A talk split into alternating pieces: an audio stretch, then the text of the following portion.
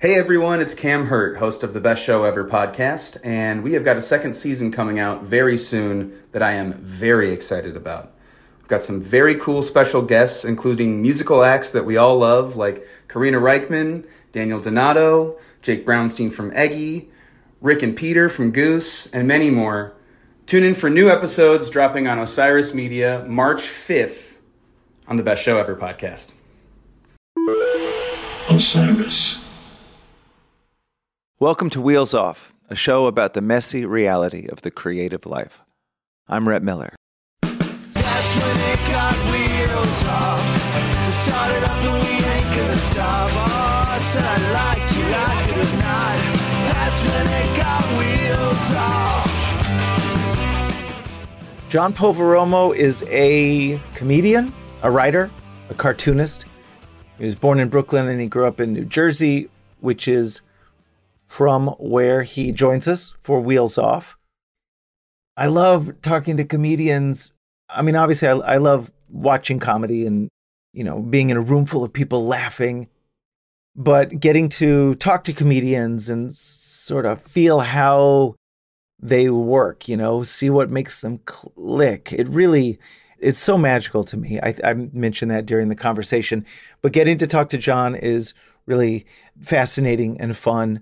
He is an introspective dude, and that's great. It makes it a lot easier to plumb the depths of his psyche and, you know, get the uh, the wisdom, the nuggets of wisdom secreted therein. As in, or is it secreted? Secrete is when something oozes out of you.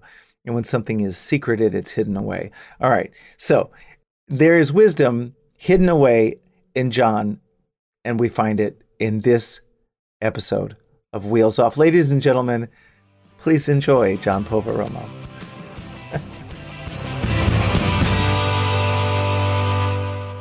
Welcome to Wheels Off, John Poveromo. Thank you so much for joining us. Thanks so much for having me, man. I'm I'm fucking super excited to be on this. I'm a big fan of yours. Oh, that's awesome. And by by us, it's I just mean me. Well, me and Ziggy. My dog is on the couch with me. Everybody's got a pet with them on these podcasts during the pandemic.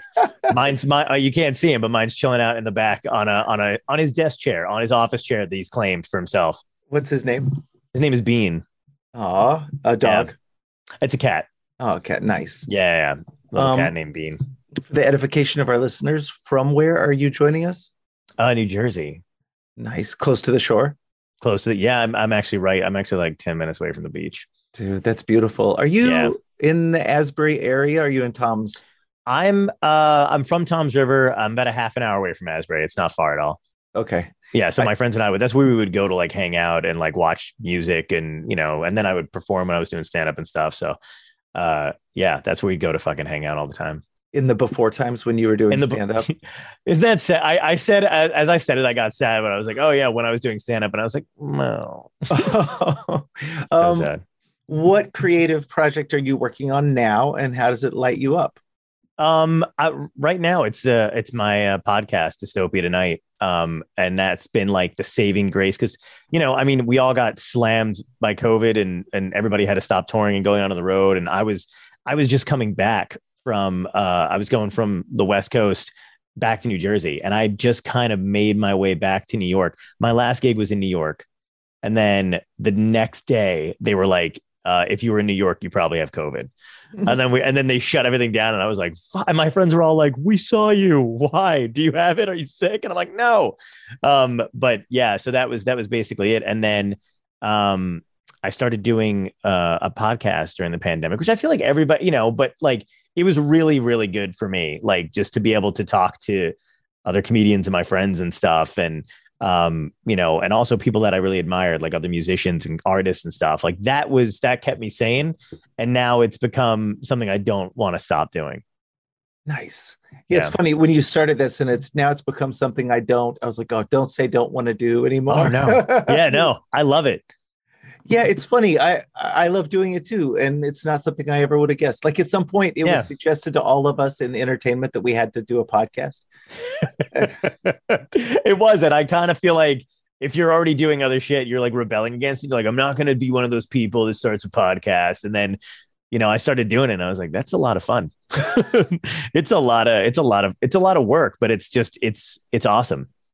So I wonder about this. Um, do you, do you have uh, comedy dates booked, like in a in a hopeful move? You're booking something down the line and just hoping that it doesn't get canceled. Uh, um, and if so, and I'm assuming at some point you will, have you backlogged material? Have you been writing? Yeah. Um, I like I like how it's funny when people frame that question because it's almost you almost want to be like, are you delusional enough to think that you're gonna go to, you know delusional to go back out? Uh, yeah, I do. I have dates booked. Um, uh, I've I've kind of tried to keep that in mind, like every few months. I don't know if you're the same way too, where you do book dates and you're like, yeah, no, this variant's gonna pass us by, and I'm gonna have a small window to go back out and try to not get sick. Um, and uh, yeah, I've got dates coming up, and I had backlog material. I did a few Zoom shows. I don't know if you caught any of the magic of comedy on uh, the internet. No, over. It's it's horrible, by the way. It's really, it's it's genuinely the mo- like I thought when I started like open mics and just bombing in front of people was bad. It, bombing in front of uh you know the little icon of like what should be a human, and then like you know hearing them chew in the back. You're like this.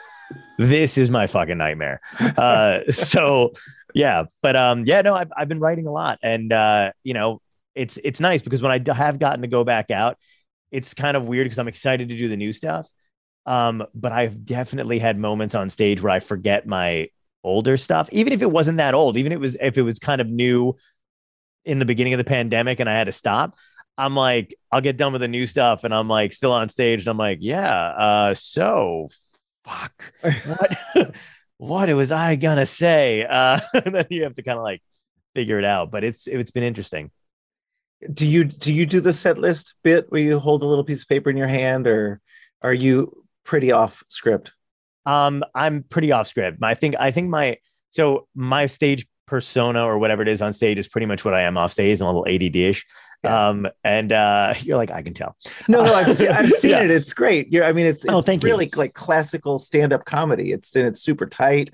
Thank look you. So confident, like it's everything you want out of comedy. I feel like. Thanks. Thank you. I appreciate that, man. It's it is. It's um it is very much like I've got the jokes that I want to say, but it's always kind of cushioned in between what I'm feeling that day, what might be on my mind, uh, you know, and little asides and stuff like that. So it is kind of I I like to mix up my own material because I learned early on that I have a tendency to get bored. You know what I mean? And like and I admire those guys who go up and they're like, no, I, I've got a, I'm a writer and I've got a specific set of shit I have to hit, and they're gonna do it no matter what. And um, I'm very much like, all right, I know the nuts and bolts of my act, I know where the punchlines are, but I'm gonna figure out a fun way to get to it. That's basically it. Well, it's funny because it gives the room some say, like right, like you're you're writing the vibe of the audience and how Yeah. you feel. God, I did Um, a, I did a tour of Europe once with uh, Steve Earle, and it was Oh, behind his album. He made were uh, all Steve uh, uh, Townes Van Zandt songs, and so um, every night he would do the same banter between songs, like word Hmm. for word. And at one point, I challenged him. I'm like, I'm like, it seems weird that you're doing the same banter between every song. He goes, "That's what my audience paid to hear." Okay, wow. Yeah. Yeah, it is kind of like uh, I I you know what's crazy is is I think I learned uh when I was younger like the audience really appreciates if they think um they're getting a really unique show. You know what I mean? Like and they can tell the difference between you know whether you're just doing this the same stuff for them that you would do for every audience or if it's a truly unique experience. And I rather I would almost rather have that cuz like I don't know if it's the same with music stuff but like I never feel like uh the venues anymore. Like for comedy clubs, it was always like in the 80s, you never knew who was going to be in the audience and somebody was going to grab you. That's not the case. Nobody's getting famous from comedy clubs anymore. You know, what I- so I, I don't worry too much about like who might be and you know, fucking, you know, Du Bois, you know, what I, mean? I don't care. So, um, uh, but like the audience is very much like, hey, that was really great. Did you, if they, if they see I've recorded it, they're like, do you pay do you pay for like charge people like to get that because I like the way you've messed with the table or whatever and I'm like I'll just give it to you I don't care but, but like I I like that connection a lot more do you feel the same way yeah. I mean, it, I just was able to do four shows with my band in Raleigh, Athens, Atlanta, Nashville, Nice. and and they were all pretty great, and they were all different.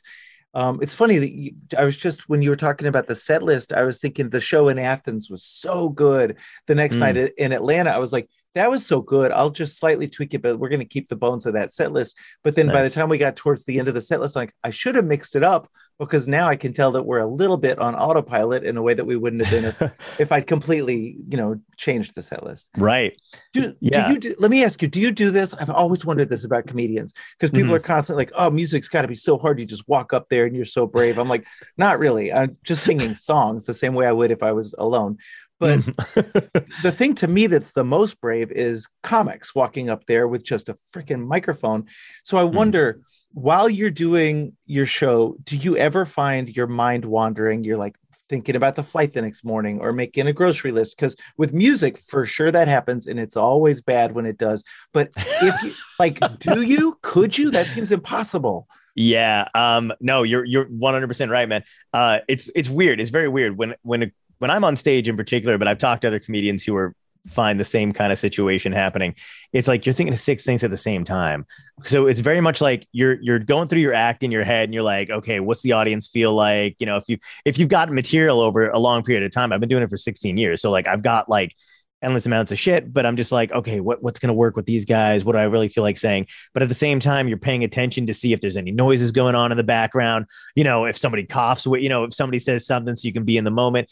But then you're also like, you know, I've had auditions where I've got to be up the next day and I'm like, oh, fuck, I got to remember this. I got to do that. And I've accidentally said what I've like, like I've been going through the motion where I'm talking, but then something will come out where I'll be like, yeah, I got a 6 a.m. flight. And I'm like, why the fuck did I just say that? like, that's not a segue I've prepared or ever thought of before. I'm like, yeah, anyway, that was weird. And I can tell the audience is like, Uh, what was that? Is he okay? I'm is like, he "No." really in the moment right now? Yeah. yeah yeah but it's been weird like yeah I, I get like that too do you do you ever like uh um feel like catch yourself getting bored and you're like oh my god the audience feels it and they think i'm bored and then you had to like make up for it real quick where you're like hey anyway I mean, I don't want to say yes, but yes, right? Yeah. I- Yeah, yeah. We did one of the shows on the tour. I won't say which one. I Mm-hmm. um in the encore, there's a song that's got like 11 verses and and it's just nonstop lyrics. And Mm. it, we got backstage after the encore was over, and I was like, I'm pretty sure I left out two verses in the back half of that song. I just, I don't know. I was thinking how close to the end we were. Yes tired. Um, I've I've left stage early uh at shows when I was like starting out because the food I had ordered had come and I was hungry and I didn't want it to get cold. That was like that was like I remember that because it was this great it was this place in the Poconos uh and they used to make oddly enough this the fucking best cheesesteak. Um and uh and they used to have this this great pita bread that would also be with it. And dip. And I don't know, I'd ordered it. I thought I had timed it perfectly. I was doing my set and I had like four minutes, four, three, four minutes left or whatever. And I just saw it coming out and I was like, anyway, guys, it's been a lot of fun. Uh, and they were like, that it? That was abrupt and sort of quick. And then I got back and I started shoving my face full of food. um, so you talked about 16 years in this uh, weird line of work. I wonder Yeah. when you were a kid, did you know this was what you're going to do? Was there an epiphany moment? Was this always your dream? Um, yeah, I, I, it really was. I mean, I remember, um, as far back as like sixth grade, we filled out fake, we made fake yearbooks for ourselves at the end of the, at the end of the year. And, um, I had written down three things that I wanted to be, and it was cartoonist, actor, comedian, and that was it. Um, and I that apparently had never intention of any making any money at all. Uh, all the three worst things a parent wants to hear. Um, but yeah, I really wanted to do that early because I I just my you know I'd seen a comedian when I was younger. Um, the first one that I'd seen, Richard Jeni. Um, my parents uh, and my my uncle and aunt and everybody they used to love comedy too. They still do, but um, Crazy from the Heart was uh, Richard Jeni's one of his stand up specials on VHS. I still have it actually. Um, and they let me watch a part of it. And he did a routine about um, getting up for school in the morning when you're a kid and how much you're li- like you you're you just lie back and forth. And your mom's like, he, he would do this bit. I'm gonna butcher it, but he would do this bit where he was like, Richard, he'd be like, I'm up, and then he would still be lying in bed. And as a kid who had to get up for school and lied to his parents about being awake every day, I was like, this guy's a fucking genius. So like it was it was like that kind of stuff that I thought was really funny. And my family is just full of storytellers, and I, I'm bo- I was born in Brooklyn, so you know I have very fond memories of everybody being super funny and telling these outlandishly crazy stories from when they were kids and you know uh the one uncle that would get because like when we lived in brooklyn everybody would stop by you know um and who was on the block and who was in and my grandmother always had cake you know it was literally like i hate to do that typical italian but that was literally it and i always thought you know the people that we were most excited to see came in still wearing a jacket and came in for like 15 minutes fucking knocked out a killer story. Everyone's laughing. Everyone's happy to see him. They ate food and then they pieced. And that was it. They didn't overstay their welcome. And that's how I imagine stand up to be. You go on stage, you got your jacket. You're like, hey, I can't stay long, but I'm going to tell you some quick, funny shit. And then I'm going to get out of here. And everyone's happy. Oh, that's so great. Yeah. And, and so we, I, did you, uh, did you end up going to college or did you piece on that? Where'd you go? No, I did. I I got. I don't know if you were the same way, but like it was. Um, I had a group of friends who um knew they weren't going to college, and they were very much into the arts, and they were always involved in plays and stuff, and they just knew who they were immediately, and they didn't go, and they and they went and, or or they went to like some kind of um performing arts college or something. They really had the confidence at that age to be like, I'm great. And you're like, are you? You know, but I would I didn't feel that way, you know, about myself. And uh and I had another group of friends who they were just going to do the ABCs and they were going to go to college. And um, I definitely, my parents didn't put any pressure on me to do it, but I, I had this weird, I was lying, like, even though I was like graduating, but I was like, you know, my girlfriend's parents were like kind of, you know, hoity toity, which is a word nobody my age ever says out loud. So I'm, that's, that's to be, I'm to say some heinous shit. I'm like, can you just cut hoity toity from the podcast? uh, dub it over me saying something cooler. Um, but they were like, you know, where are you to go to college? And I would say shit that I didn't mean. And I'm like, oh, I'm to apply to NYU. I had no, uh, no money and no chance. Um, but, uh, but I did. I went to college for a year because I thought I had to. I had no real, you know, I think I was doing liberal arts, you know, whatever. I was like, yeah, I'm going to teach, I guess, because I was a good English student and you know, I took uh the all these writing classes and all that other shit. I was ter- terrible in math, so that was no go for me on anything else. Um, but then I was dating somebody. She was going to a different college. We weren't that far apart, but it was still like quasi long distance. It's like an hour. That blew up in my face. Wound up getting like cheated on, you know, the whole thing. Oh, And then there was like this succession of stuff where I was like, okay, bad relationship that happened. I'm miserable in college. I'm not fooling anybody. Like, you know, and I really wanted to try stand up. So I remember talking to my mom and stepdad at the time. And I was just kind of like, I got to give it a shot. Like, I, I really want to try it. I'm unhappy doing this other thing. And they were really cool. They were like, yeah, uh, yeah, just do it. That's fine. And, uh, and I did it. And then I, and I quit going to school, dropped out. And I was like, I would much rather invest. I gave myself like 10 years. I was like, I'd much rather invest 10 years. By the time I'm 30, if I still suck, you know, and haven't made any headway, I'll quit and I'll give it up. But I'd rather do that than be 60, you know, 160K in debt and unhappy and, you know, whatever. I wonder. So, because I did the same thing, I gave myself a if by the time I'm 25, dot dot dot, kind of Yeah. uh, drop dead date. Um, Yeah. when when when you hit 30, had it worked out? Did you feel like you were really proud of like you you could justify that, or because Um, that's a funny thing. it is. Yeah. No, by, by the, I actually, no. So with, by the time I was 30, it was, Oh no, that's sorry. the sad part. Yeah, no, no, no, no. But you, you're, you, it's so weird because I think I was 30 was just a weird, weird time in general because so by the time I was 25, I wish I'd given myself that goal because I still would have felt better. Because when I was 24, 25, everything was going great. I was booked all over the road. I loved spending time on the road and doing that kind of shit. I loved living out of a, a bag, hotel rooms. Um, you know, even before that, I was performing at my friends' colleges while they were in college. You know what I mean? So I was like, this is the best. I don't have to pay to go to this school. I get to do stand up and open for people I love. Um, you know, I had hit some high marks like early on too. I got to open for Jimmy Fallon before he uh took over for Conan. That was the first, you know. So um and that was the first time I'd opened for a national headliner and that put me in a different category because then they were asking me to do more stuff like that. So that stuff was going pretty great. I was making some strides. By by the time I was 30, I think I'd put pressure on myself to have achieved more. So when 30 hit, I was like, I'm old as fuck. It's Oh. over. Oh, yeah, I had this mental like like this. I was I was again doing a long distance relationship because I'm a masochist. Um, and I uh, she was in Chicago. It keeps getting further, by the way. I'm like first long distance, you're only an hour. Second one, Chicago. well, you've got a Um, you've got a routine about the long distance relationship your grandparents had. Yeah, yeah, yeah, yeah. That's the, yeah, yeah. One of them lived in Brooklyn, the other one was in heaven. Uh, that's the, that's the joke. Which always my it's one of my favorites because it gets like genuine laughs from the audience and also like oh, Oh. it's like oh come on, they loved it. Um, well they would have. Uh, so yeah, they um, but you know I I did that and then um, but Sandy hit like so Hurricane Sandy hit and my parents lost their home um, I was living in my apartment. We were, you know, we didn't have power for like two weeks. So all this crazy shit happened. And my girlfriend was in Chicago and the gate, like everything just kind of fell apart. So like I did not feel successful at 30 or or even like I made the right decision at that point because I was like, I can't help my parents out. They're they're like struggling, you know. The only thing I got them was an apartment in my apartment complex. Like I talked to the landlord and convinced them to do like because some people were doing um a thing for Sandy victims where they didn't have to pay like full price if they were displaced momentarily or they didn't have to sign a contract. So like talked them into that.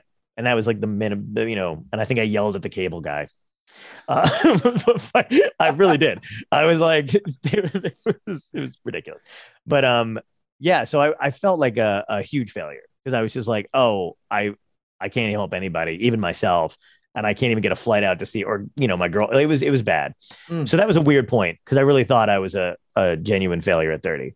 Ah, so I wonder about that. Like, I wonder, did like when when thirty hit and you remembered having sort of made that deal with yourself? Was there Mhm. a sort of self evaluation that went on? And then, secondary to that question, when when you encounter those kind of internally generated obstacles, like these these things in your in your brain that are telling you what you're describing that you're a failure, you don't feel good about how you're doing.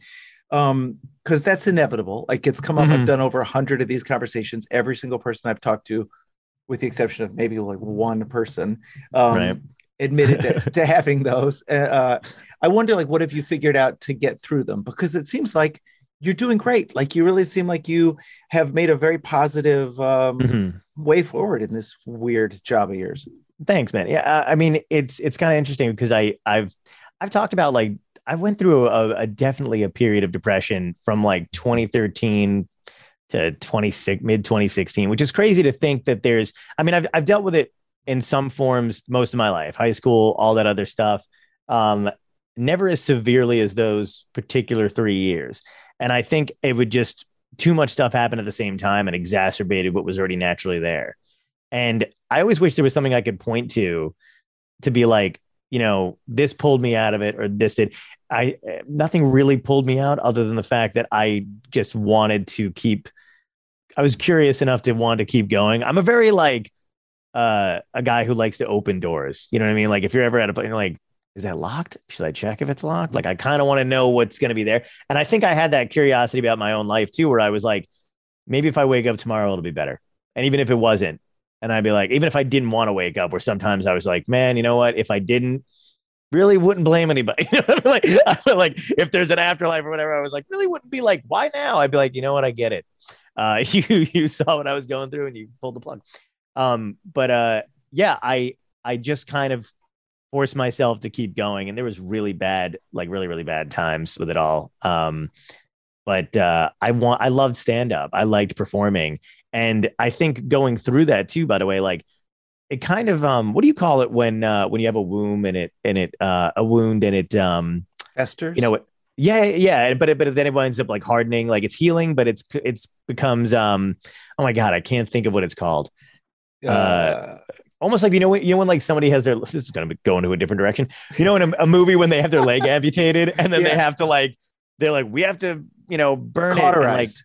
Thank you. That's the word. Yeah. So I it was I think uh, there was a period of um of like cauterization of of going like I'm solidifying what I actually want to do because before it was you know we'll see if it works and then it became like no this is going to work and this is exactly what I want do or die I'm in it for the long haul and that changed a lot of it was you know, you know how it is. It's a very hard thing to train your brain to think a certain way, but like that was that was like the process in that of That's- that. I think. That's fantastic. So in a way, it's just it's like curiosity and perseverance. Yes. Yeah. Yeah. And, and uh, I mean, I would think as artists, we're all kind of curious, like, you know what I mean? And, and if you're not curious about your own life, that's kind of, you know, that kind of sucks. yeah. it's so, it's so funny that you described it like that because um, I walked in, I did a an online show last night, walked in, uh, and my wife was watching a TV show, and it was not it's not something I've obviously watched with her, but Right. it's uh, the scene was um, rich guy business going under he begs the guy who's sending him under to please you know be decent give me a reprieve and the guy says no uh, the other guy goes and blows his brains out, and we're cutting back and forth between two scenes where the Right. guy, the guy who said no, was like, "I was gonna, I'm gonna give him another chance. I just wanted him to feel bad," and and so it inspired this conversation with my wife and I about suicide and about how, like, yeah, you could blow your brains out, and you don't realize that, like, the next day that there could be some great news, but Yes. Oh my God. Had you ever that's that's so crazy that you say that too, because I I at one point I started um like writing down stuff um and like actually like looking back at it and being like, holy shit, this is what I felt on this day at my worst. But look at all the shit that happened the next day, the next day after that, meeting somebody awesome, having a, a career opportunity. I was like, I would have missed all of this because I felt shitty on a Wednesday. You know what I mean? Like it's it's funny too because I think people have it like. Do you ever feel like um like steering into it where you're like, okay, I'm feeling bad. I'm not going to pull back from it. I'm going to embrace because acknowledge it. You know, like you feel shit today. That's it. You know what I mean? Like you're gonna have a day. You're human. You're allowed to feel like garbage. I'm gonna fucking steer into it, and I'm gonna eat that tub of ice, you know, or whatever. Like let yourself have the day.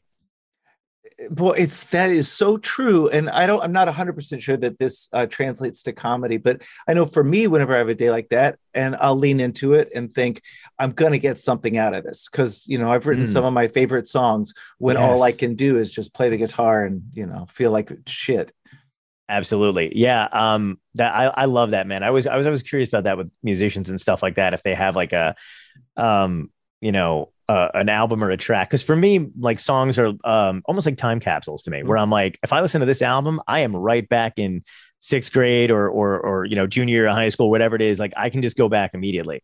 And I always wondered like, if that's the same way where you're like, I wrote this song when I was sad and now I can remember that, but not like not get sad again necessarily, but be like, oh, cool. That was a point in my life where I had some feelings about this shit and I'm good now. Does that Well, make sense? Like, yeah totally it's like it's like a teleportation kind of trick is it the same Mhm. with bits when you're doing a joke Yeah. that you thought of like in a kitchen at an old apartment and you in your mind you kind of go back there oh yeah, absolutely. And that's the that's the best part about that too, is like the comedy helps um it completely. Like that comedy has helped me get over so much stuff. Um, just because that's I don't know if it's something that was younger, that's the way my brain was trained to think. Uh, you know, my family always did that kind of stuff too, where like if we were in a shitty situation, which sometimes we just were, people would be just making jokes about it. Cause what the hell else can you do? Mhm. you know even if you know it's funny too because even if people aren't really that funny they still feel inclined to be like just try to le- lighten the mood and then my brain works like that with anything with death with depression with um you know most of my dating stuff comes from just pain and you know either being cheated on you know what i mean where i'm just like but i love that i got something out of it i'm like it was so worth you know going through that shit because I have a chunk of material I could share and relate to other people with.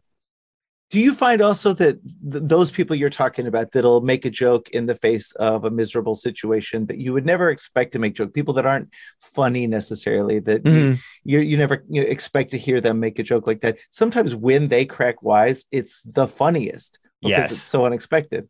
Absolutely. That's my favorite thing. I think everybody like I you know, I think everybody's kind of funny. I, I've always I always have. I loved, you know, all my friends I think are funny. Yeah. Um, and in their own way too. Like I think people really think like, you know, some people think you have to be on stage and a genuine comedian, like to do that kind of theater, to have that kind of humor. And I'm like, I think everybody's everybody's made me laugh to some extent. You know what I mean? Or like even when somebody um I love when I can tell somebody's implying a joke or or just by the way their inflection works or whatever. Like it's just fun. Like it's just fun to see other people play and like I just think shit's funny. I don't know. I, I hate to, I hate when people are like, "Oh, that's an easy laugh," and I'm like, "Easy my ass, dude." Like they're they're thinking, they're trying something. You can you can tell. I hate when people sit there. You ever have those friends who like like I'm really hard to make laugh. Oh, so you're miserable? yeah. like why do I have to? You know, god damn. Like that's the that's what you set for yourself. The bar is that you won't smile. So I wonder about that because I've got a teenage daughter who's wanting to play guitar, and it's a world of Mm. YouTube videos that you know can teach you to play guitar. I remember in the early '90s, I had a girlfriend who was about to move to New York to do stand up, and so with her, I watched obviously pre YouTube, but we we would get books and we would get VHS tapes about how to do stand up, and I wondered in your early days, did you do seeking from you know sources like that? Did you did Oh, you study? Yeah, I was a huge comedy nerd in high school. Um, and because stumbling onto stand up was um, kind of a weird thing because I just loved my Robin Williams is one of my favorite comics and still is, you know, of all time, right? Um, but I didn't know he, I didn't know what stand up was. I just knew he did the voice of the bat in Fern Gully. You know, he was the genie and Mork and Mindy. And then, like, you know, when you start to look into people, it was like this guy came from a stand-up comedy background. I was like, oh, cool. And then all of a sudden, you know, um, Louie Anderson had let cartoon Life with Louie. Louie Anderson was a stand-up comedian, so was Garry Shandling. So all these guys that came up in the 80s, like everybody had a comedy background. Roseanne, Ellen. So I was like fascinated by it. And then in high school, my friends loved, you know, we had a core group of friends and they loved comedians. And one of my friend's brothers was a comedian and he wrote for Chappelle show. Wow. So we were just like, and that, you know, I mean, that was like the thing. And um, I had a book called Comic Insights by Franklyn Ajaye. Uh, I don't know if you know who he is, but they used to call him the jazz comedian back in the day because his uh, sets were very improvisational, but also he had this very chill vibe. Um, he was in the movie The Burbs for at the very end and stuff. You've seen him in some stuff, but he's the coolest dude. And he had this book, um, and he knew everybody. So he had interviews with Paul Reiser, Ellen DeGeneres, Bill Maher, Seinfeld, like all these guys. And he basically, in the beginning of it too, because he used to teach a comedy class um, for a bit, he written down his notes and comedy notes and actual set list. I carried this shit around with me through high school like it was the fucking Bible. Like, because it was, I still remember things um, from each of those guys talking about stand up and being funny. And, and a lot of it resonated with me. And I didn't even set foot on a stage till after high school. So um, I, I just absorbed all that stuff as much as I could I love that. and, and watch the watch sets and stuff like that, like Eddie Murphy. Uh, my first comedy CDs were Jerry Seinfeld and Robin Williams, so that was like two and couldn't be farther apart from each other stylistically. But I loved that kind of stuff. Um, and yeah, I had all their books and you know everything. It's crazy. Uh, so I'm going to ask you to try and crystallize some of this wisdom you're sharing. Um, if you were to go back and meet, well, not to go back, if you were to meet a 21 year old version of yourself in today's world, Mhm. um, I'm wondering what advice you might give yourself. uh, career wise or just in general? I don't know, you whatever you whatever you think. I mean, I, I Cool. feel like they're in inextricably connected, right? Yeah, yeah, no, you're absolutely right. Um, if I if I were to go back in time and talk to my 21 year old self, one, I would tell myself uh, to just ease up and not be like I feel like that's a general, but I really would. I would be like, dude, you're gonna be fine. Like enjoy it because I feel like I didn't enjoy m- much. Thing. Like 24 was the thing that sticks out in my mind. When I was younger, I was like, oh my God, like I'm in my mid 20s. I can do whatever the fuck I want. You know what I mean? That feeling of like freedom for some reason it didn't hit till I was 24. And I thought the weight of the world was on my shoulders at 21. Yeah, I started doing stand up when I was 20. Um, and then 21, I was doing all this shit, but I still felt like insecure about college or whatever. And I just want to, I would just tell myself, like, it's gonna, it's gonna be okay. You're gonna be fine. You're gonna figure out who you are. Um, you know, and and uh don't worry about, you know, not moving into the city. That was another thing I, I thought I was supposed to do. And I was like, oh man, but I wanted, I had a life. I had a, an apartment and my friends, and I always wondered if it was like a mistake, but I liked having separate lives. But I always thought about that when I was younger, like, you fucking suck, dude. I can't believe you didn't move into the, you know what I mean? Like that was my thing. So I'd probably be kinder to myself in my head. I would tell myself I sucked less. be like, ease up, relax. Yeah, that that comes up a lot. The idea of being kinder to oneself. We beat ourselves up a lot, don't we? Yeah, absolutely. And it's the worst thing to do. Have you ever looked at pictures of like your friends and shit when you're younger and you're like, I can't believe I thought I looked like shit. Like you're like, you're Yeah. like, Yeah. And you didn't. You look fine. No. oh man, I love this, and and um, it's it's super interesting to me. I feel like I could just pick your brains just even about the the comedy stuff forever, because to me, it's the most magical of all the art forms. You know, you're just spinning gold out of your thoughts. Um, Thanks, man. Yeah. but I look forward to. I'm going to join you on Dystopia tonight. I don't know Yes. if that will drop before this drops, but one way or the other, we'll both be Yeah. available. Cool. Yeah, absolutely, man. I can't wait to have you on, dude. It's going to be a lot of fun. We we do the. It's funny. I have three questions that we ask everybody at the end, and one of them is that if you can go back in time. I love that question. It's a great question. It's like the. I always want to know what people want to talk about when they're younger. Well, it's funny because I feel like my answer would have a lot would be a lot like your answer, but I guess you'll have to wait to find out. Yeah, I know. Toast Dystopia Night. Tune in next week. Thank you so much, John. I really appreciate it. Thanks for having me, man. It's been a blast. Awesome.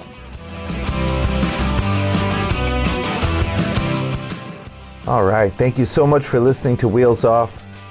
Please be sure to rate and review the show on iTunes. That helps us appear higher in the search results and lets other folks know that it's a cool podcast to listen to.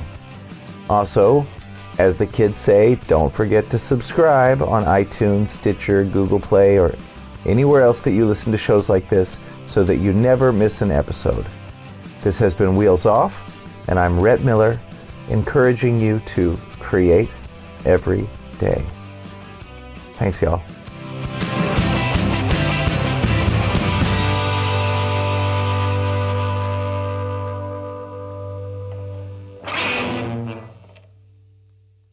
Osiris.